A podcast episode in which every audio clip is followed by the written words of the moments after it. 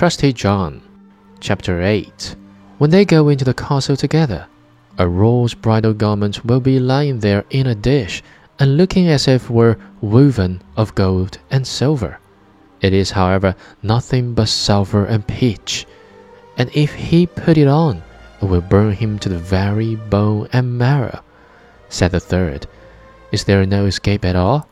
Oh, yes, replied the second. If anyone with gloves on seizes the garment and throws it into the fire and burns it, the young king will be saved. But what avails that?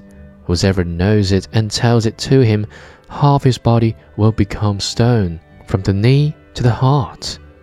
Then said the third, I know still more. Even if the bridal garment be burnt, the young king will still not have his bride.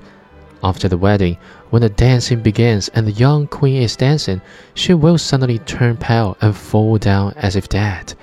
And if someone does not lift her up and draw three drops of blood from her right breast and spit them out again, she will die.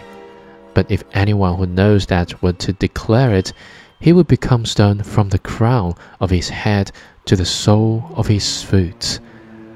When the ravens had spoken of these together, they flew onwards, and faithful John had well understood everything.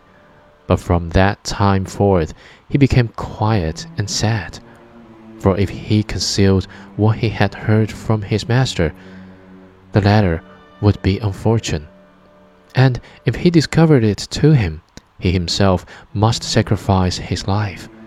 At length, however, he said to himself, I will save my master even if it bring destruction on myself.